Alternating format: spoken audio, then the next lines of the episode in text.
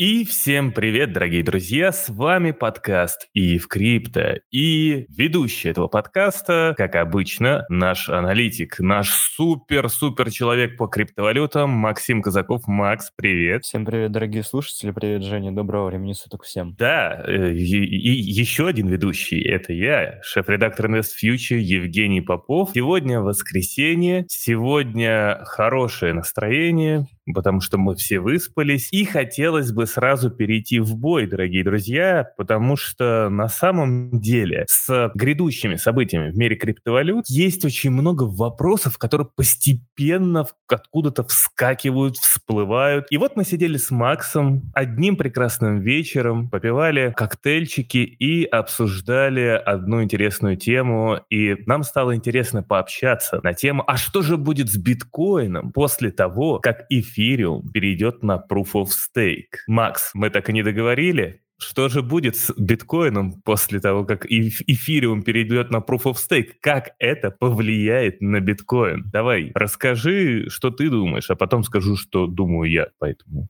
поводу. Да, этот разговор, к сожалению, оказался не оконченным, но коротко. Я считаю, что после перехода эфириума на POS, так как многие институциональные игроки, в принципе, начнут по-новому смотреть на криптовалюты, по-новому а, будут смотреть, в принципе, на крупнейшие криптовалюты типа эфира, они увидят в нем возможность к инвестициям. Они увидят то, что, по сути, сейчас эфир движется в сторону ECG принципов, которые сейчас главенствуют, на самом деле, в западном бизнесе, социально ориентированном. Просто все глобальные корпорации пытаются соответствовать стандартам экологического, социального, корпоративного управления. Большие конференции проходят на эти темы. Каждая компания раз разрабатывает ECG-стратегии, и, по сути, эфир сейчас укладывается в их картину мира как актив, который не является более токсичным для них, ну, не будет, точнее, после уже перехода, который состоится ровно через 10 дней, сегодня 4 сентября, мы записываем этот подкаст, собственно, в Emerge, обновление эфира, которое, собственно, переведет его на алгоритм консенсуса Proof of Stake, сделает этот эфир более экологичным, снизит у него энергопотребление на 99,9%. И в этом контексте биткоин остается все той же криптовалютой на Proof of Work, которая политиками, активистами экологическими называется такой грязной криптовалютой, что она потребляет столько энергии. Сравнивают, насколько одна транзакция в биткоине потребляет э, энергии в сравнении с Visa, MasterCard транзакциями. И в этом контексте мы можем увидеть некий переток капитала от больших фондов, э, от э, каких-нибудь э, трастовых вещей типа Grayscale или институциональных игроков типа трейдеров на Чикагской товарной бирже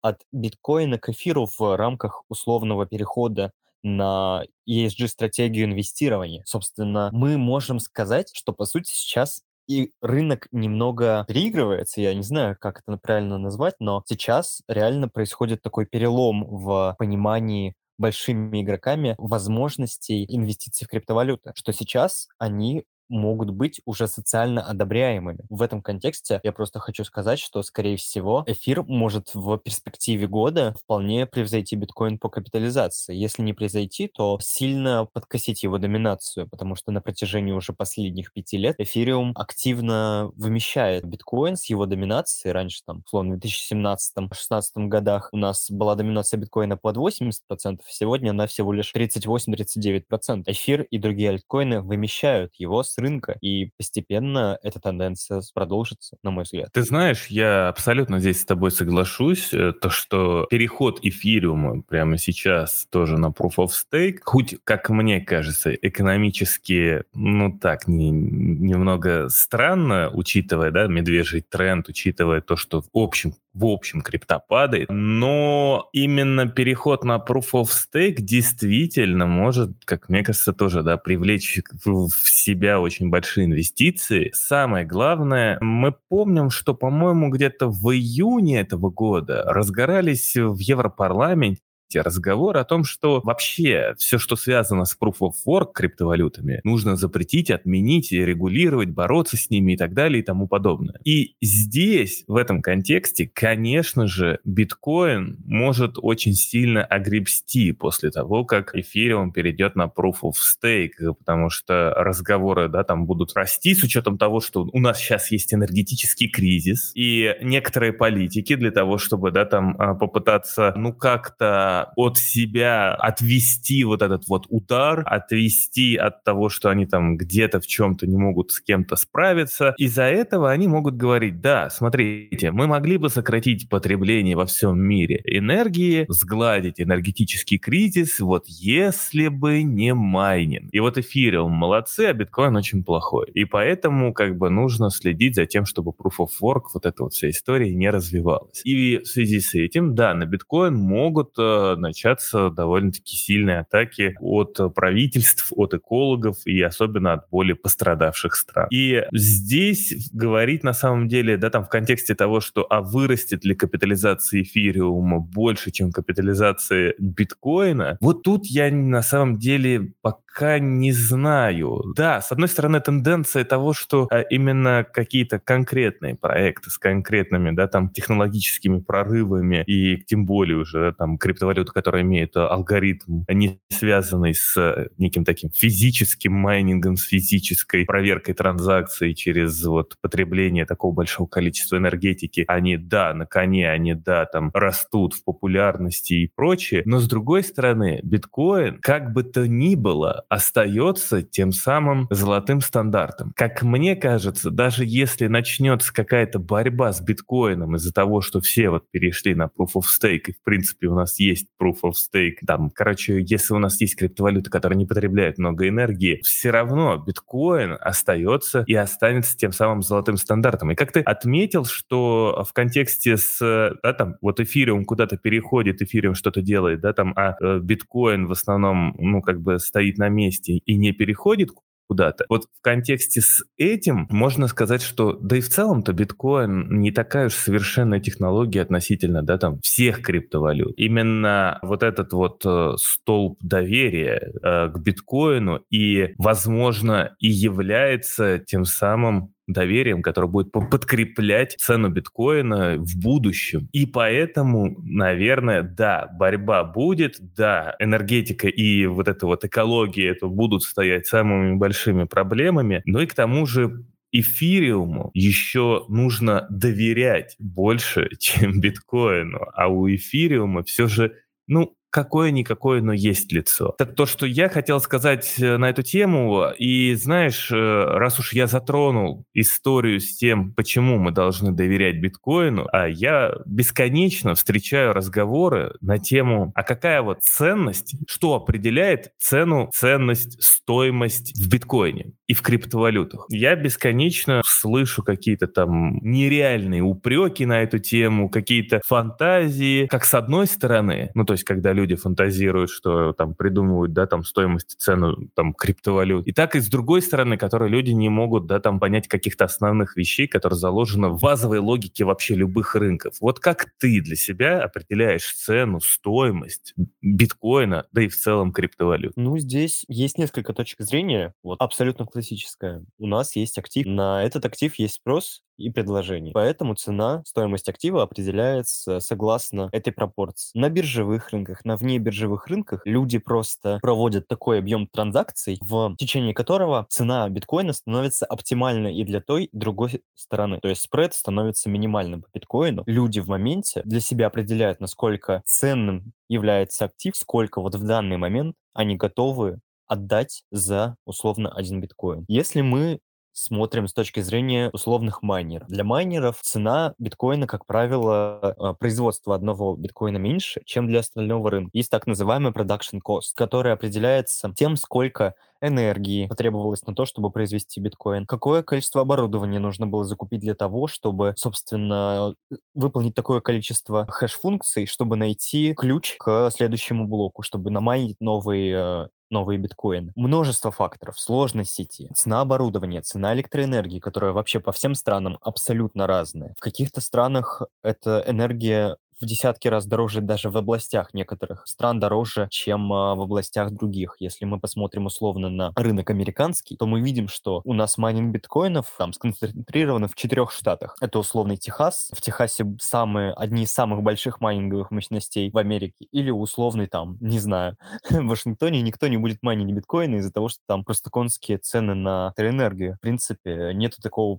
количество майнинговых мощностей, где все это можно расположить, где условно можно сделать центры обработки данных большие. Подкрепляется как раз-таки цена биткоина вот этим production cost отчасти, потому что все равно люди какую-то ценность вложили в то, чтобы майнить криптовалюту, чтобы вкладывать деньги, чтобы в будущем их приумножить. В принципе, майнинг — это такой же бизнес, как, собственно, и любой другой. Любой производственный процесс — это тот же самый бизнес. Просто иногда он прибыльный, а иногда он, ну, не очень прибыльный. В частности, так было в июне, когда майнеры теряли вообще колоссальные деньги при падении битка ниже 20 тысяч долларов, когда production cost оставалась примерно на уровне, там, условно, 18 тысяч, и биткоин в какой-то момент пробил отметку production cost. И это было вообще максимально стрессовое время для майнеров, когда они продавали биткоины себе в убыток. Помимо этого, можно сказать, что на разных рынках также биткоины могут стоить по-разному. Условно, вот если мы смотрим на Иран, и мы видим, что они за счет криптовалюты теперь финансируют импорт товаров в свою страну, условно, они могут с большим дисконтом продавать свои биткоины, потому что для них это возможность покупать товары из-за границы, которые они не могут купить за наличные доллары из-за санкций, потому что у них просто нет нужного количества валютной выручки. И поэтому с разных сторон можно вообще смотреть на стоимость биткоина ну, как бы самая классическая и понятная большинству людей концепция — это просто определение цены биткоина рыночным путем просто. Сколько человек готов, э, за сколько он его готов продать, за сколько другой готов его купить. Макс, смотри, мне недавно задали такой вопрос, я, я сейчас тоже выскажусь на, на эту тему, но вот мне задали недавно такой вопрос, а, который, мне кажется, будет понятен большинству наших слушателей, и ответ на него тоже, как ты на него ответишь, так столько людей останется в крипте, тех, кто нас слушает. Почему цена биткоина не может упасть до нуля долларов? Очень просто, потому что она может упасть до нуля долларов. Это как бы вполне возможно. У этого события как бы 50% вероятность. Он может упасть и может и не упасть до нуля долларов. Это как бы очень просто. Бывали случаи, в, когда биткоин пал под 90% своей стоимости, под 80, 70. Сейчас мы видим падение практически с прошлого all-time high в 69 тысяч. Это может произойти,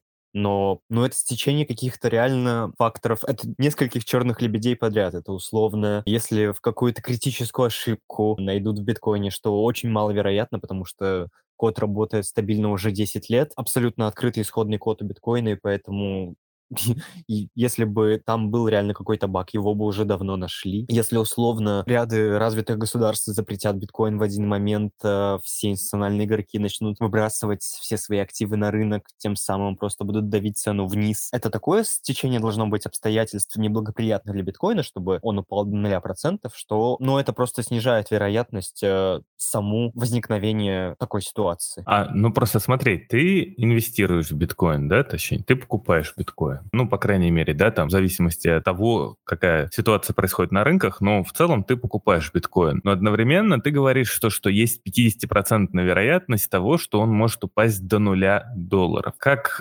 это уложить инвестору в голове. То есть, потому что вот смотри, а много кто сравнивает биткоин с долларом. Ну, что я считаю в корне неверно, но окей, мы берем, да, там мы идем по самым таким вот очевидным, или точнее очевид, не очевидным, но самым таким вот непонятным вопросам, которые все-таки возникают у людей, не, не, не понимают чего. Ну, многие говорят, что вот доллар, он же, да, мы же можем сказать, что стоимость доллара зависит от спроса, предложения и прочего. А, но также люди говорят, что доллар — это еще государства, да, то есть э, способ... экономика Соединенных Штатов, вот, это уверенность в том, что вот э, как бы существует такая страна, которая, да, там экономически активна, за которой стоит сильное мощное государство, армия, прочее. Так вот, что стоит за биткоином сегодня такого, почему он не может упасть до нуля долларов? И предложение.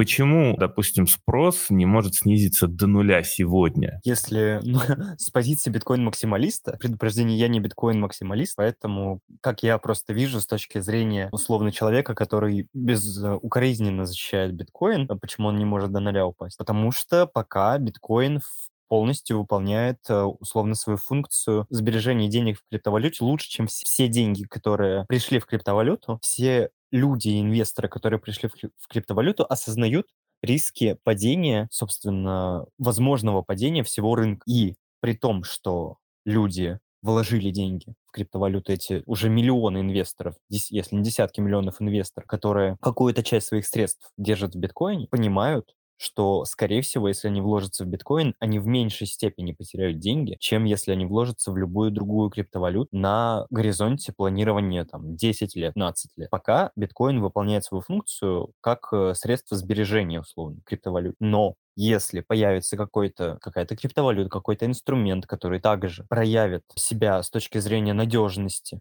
сохранения средств, стабильной доходности, то вполне себе возможно, что биткоин будет смещен с такого пьедестала золотого стандарта криптовалют. Конечно, такое возможно в перспективе. Но пока мы такого игрока на рынке не видим. Э, и условно, пока люди готовы покупать биткоин хоть за какие-то деньги, он до, до нуля не упадет. Ты знаешь, забавно, я тоже скажу, что я не биткоин-максималист. Э, я с тобой полностью согласен на тему то, что действительно это спрос, предложение, обычная рыночность эффекты, обычная рыночная конъюнктура. Но что же определяет спрос? Что определяет предложение, мы с вами знаем. Но что же определяет спрос? Почему биткоин не может упасть за 0 долларов? Моя здесь теория очень простая. Макс очень много как раз-таки рассказал и про майнеров, и про, там, я не знаю, некую инфраструктуру и прочее, прочее, прочее. Так вот, именно да, именно это и есть тот самый спрос. Дело в том, что биткоин и криптовалюты. Мне кажется, еще вот прям главное, что туда можно поместить именно в рыночную цену, это людей. Именно людей. Мы с вами говорим про доллар, и это экономика, это люди, государства. Так вот, криптовалюты и биткоин — это те же самые люди. Именно участники сети. Именно те, кто участвует а, в том, чтобы транзакции совершались. Или наоборот, те, кто участвует в том, чтобы просто э, не проверяет транзакции условно, а тот, кто отправляет эти транзакции. Или же те, кто как раз-таки участвует в том, чтобы заработать на том самом а, спросе и предложении, то есть им кажется, что будет расти, а может быть и не будет расти. Бизнес, который выстраивается вокруг криптовалют. Тот же самая история с Ираном, о которой Макс рассказывал, которые участвуют в криптовалютах, во всей этой истории для того, чтобы как раз-таки там обходить санкции и прочее, прочее, прочее. Участники сети, участники биткоина, участники криптовалют и есть та самая стоимость, и есть тот самый спрос. И они есть, их становится все больше и больше и больше и больше. И поэтому спрос на биткоин остается. И поэтому биткоин в целом живет. То есть не только майнинг, но общая инфраструктура. Самое главное люди, самое главное участники внутри сети определяют именно стоимость. Чем больше участников, тем больше стоимость по итогу. Поэтому сегодня цена до нуля не может упасть из-за огромного нового притока количества участников. Опять же, повторюсь, того же Ирана. Макс, есть что добавить? Нет, мне кажется, что даже отчасти в капитализацию, как правило, всегда любой монеты, любой криптовалюты заложено на самом деле сообщество, заложены те людские ресурсы, которые, в принципе, работают над развитием сети, условно там какое-то огромное комьюнити биткоина отчасти тоже заложено в его огромную цену. Еще больше, наверное, комьюнити вокруг эфира также его работа заложены будущие цены в текущую цену э, эфира, и поэтому человеческий фактор как бы никогда нельзя исключать. Насколько люди хорошо работают, сколько они продвигают свой продукт, делают его лучше, всегда в конечном итоге это отражается на конечной цене актива. Поэтому балансовая стоимость биткоина — это не майнинг машинки, а люди. Вот, дорогие друзья, и здесь на самом деле я бы хотел вас попросить покритиковать. Давайте мы с вами устроим мозговой штурм и попробуем ответить на самые каверзные вопросы на тему стоимости и цены криптовалют и биткоина. Прям не стесняйтесь, задавайте самые ваши смелые вопросы, самые какие-нибудь там, я не знаю, может быть, из теории заговоров даже, вот все что угодно. Давайте отвечать на эти вопросы. Если вы, у вас есть здесь э, с чем поспорить, с тем, что мы только что сказали, прямо сразу пишите в комментариях под этим подкастом, и мы будем эти вопросы разбирать. Это будет наш интерактив, где мы будем пытаться а, где-то, возможно, не, не отвечать на вопросы, потому что у нас не будет ответа, и вы будете правы, и, значит, скептики будут правы, и криптоненавистники будут правы. Или же задавайте вопросы, на тему того, если вы наоборот, да, там, криптоэнтузиаст, и вы считаете, что вот крипта будет расти, а почему вот все считают, что, я не знаю, там доллар, вот он вот такой, ведь крипта же она вот такая, то есть наоборот, задавайте другие вопросы, и здесь мы будем эти вопросы разбирать. Попробуем побороться с мифами и легендами, которые у нас присутствуют на рынке. И, Макс, у нас как бы не получилось сегодня эфира, я сейчас не про криптовалюту, эфира о конкретных новостях из мира криптовалют, но я предлагаю с тобой быстренько э, хотя бы обсудить цену, хотя бы обсудить то, что же нас ждет на этой неделе, что может повлиять, прям коротко давай. Будет ли какая-то волатильность, зачем будут в целом следить рынки, будут ли они вообще на этой неделе зачем-то следить или они будут отдыхать. Я напомню, что да, там у нас э, впереди у нас скоро будут данные по инфляции. Пресс э, расскажет нам о процентной ставке, но это, по-моему, там 13 и 20 где-то в 20 числах, то есть вообще через неделю. Вот, следующей неделе она как бы вроде бы типа по макростатистике неделя затишье. Что ты ждешь от следующей недели? В целом я жду, собственно, больше новостей о поддержке The Merge со стороны крупных бирж, новости вокруг э, Ethereum Proof of Work, если они, в принципе, будут, и будет ли сам форк, э, решатся ли группа майнеров сейчас отколоться от основной сети, чтобы взять свою последнюю прибыль с продажи нового токена Ethereum Proof of Work. Также как раз-таки заседании ФРС 21 числа появится больше определенности о размере повышения ставки, как там Пауэлл и компания собираются остужать американскую экономику и все никак не остудят. Э, обновлению Кардана будут новости по Вассил. Э, уже больше двух или трех месяцев э, мусолится тема того, что вокруг сейчас, я посмотрю, седьмой по капитализации криптовалюты Кардан будет обновление долгожданное Вейсил Hardfork, который там сделает э, лучше смарт-контракты Bluetooth, как они называются на этой сети, как это обновление повысит масштабируемость этой сети. Все предвкушают график, в отличие от большинства криптовалют на этой неделе, достаточно зеленый и восходящий относительно остального рынка. Но, в частности, все ждут приближающегося The Merge. Все ждем и готовимся. Абсолютно с тобой согласен. Я тоже хотел подчеркнуть, что на следующей неделе, на грядущей неделе, которая вот-вот настанет, я тоже жду, что, скорее всего, на стоимость стоимость биткоина, на стоимость э, эфира и на стоимость остальных криптовалют в основном будут э, влиять именно, ну, так сказать, новости сектора криптовалютного конкретно, потому что в целом у нас начинается не, ну, как бы такой вот затишье перед бурей, инвесторы будут ждать через неделю данных по инфляции, и это как раз-таки то, что будет а, определять рынки, так как это будет в преддверии данных по ФРС, которые нам предоставит ФРС по процентной ставке, поэтому все будут на, на следующей неделе в такой вот как бы в паузе ловить, э, что же будет с инфляцией, и в этот момент как раз-таки будет происходить переход эфира на Proof of Stake, ну или точнее слияние эфира. И здесь это то, что будет влиять на цену. И здесь на самом деле, а насколько я помню, уже прогнозируют, что это именно произойдет 16 числа, скорее всего, это и тоже э, может стать, к сожалению, это в пятницу, конечно, вот, э, ну или к счастью, учитывая, что рынок криптовалют торгуется 24 на 7, а то есть суббота-воскресенье будет более низколиквидные рынки и, значит, больше подвержены какой-то волатильности. Если она начнет начнется после слияния, а она может начаться после слияния, так как, помните, важный-важный тезис в мире трейдинга инвестиций, покупай на слухах, продавай на фактах или новостях. Поэтому я жду, что вот именно к 16 у нас что-то будет, возможно, какое-то ожидание, движение, а потом уже вот как только все случится, уже опа, и произойдет основной слив. И масло в огонь может добавить как раз-таки в данной по инфляции 13 сентября. И уже 21 сентября ФРС, которая объявит о каком-то, да, там,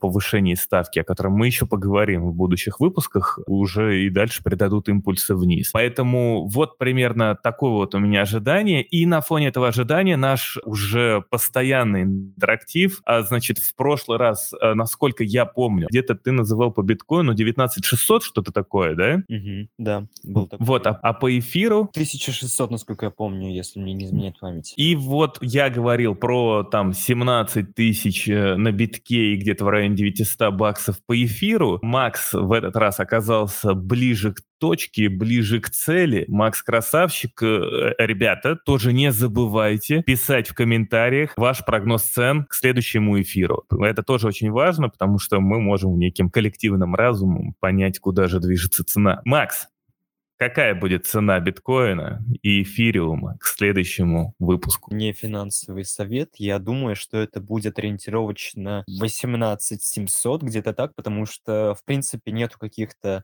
сильных поддерживающих факторов, которые могли бы сыграть на руку битку, и поэтому, мне кажется, до момента, в принципе, пампа всей отрасли в середине сентября не следует ожидать какого-то значительного роста. Поэтому, я думаю, у нас ждет постепенное снижение до 18 700. Выхода из границы флета, который мы уже наблюдаем недели две, 19 600, 20 600. По эфиру, я думаю, нас ожидает 1700, как, э, в принципе, я и ожидал э, на этой неделе, но, правда, вот сейчас я вижу, что у нас цена 1553 доллара. В преддверии, мне кажется, все начнут закупаться, накапливать позицию, и поэтому мой прогноз такой. Я прогнозирую все те же 17 тысяч долларов. 17 с половиной за биткоин. Я прогнозирую примерно 900 долларов за эфириум. Знаешь, а проблема, конечно, в том, что интересно будет, да, там э, слияние эфира может вот такие вот условно трендовые вещи немного менять в плане того, что какая-то волатильность, делать вот эти вот краткосрочные колебания, но я все же продолжаю ожидать 900 долларов за эфир и 17 500 э, за биткоин. Вот примерно как-то так. К следующему выпуску. Все, Макс, спасибо тебе, спасибо, дорогие друзья, что слушали нас. Что-то скажешь на прощание нашим слушателям? Делайте собственный research, не полагайтесь на мнение телеграмных гуру о будущем криптовалют и и развивайтесь, э, прокачивайте критическое мышление, читайте книги. Всем пока, всем спасибо, что нас слушали. Да, дорогие друзья, мы с вами услышимся уже на следующей неделе. Ждите обязательно и не забывайте писать те комментарии, о которых, наверное, мы говорили. Все, всем пока.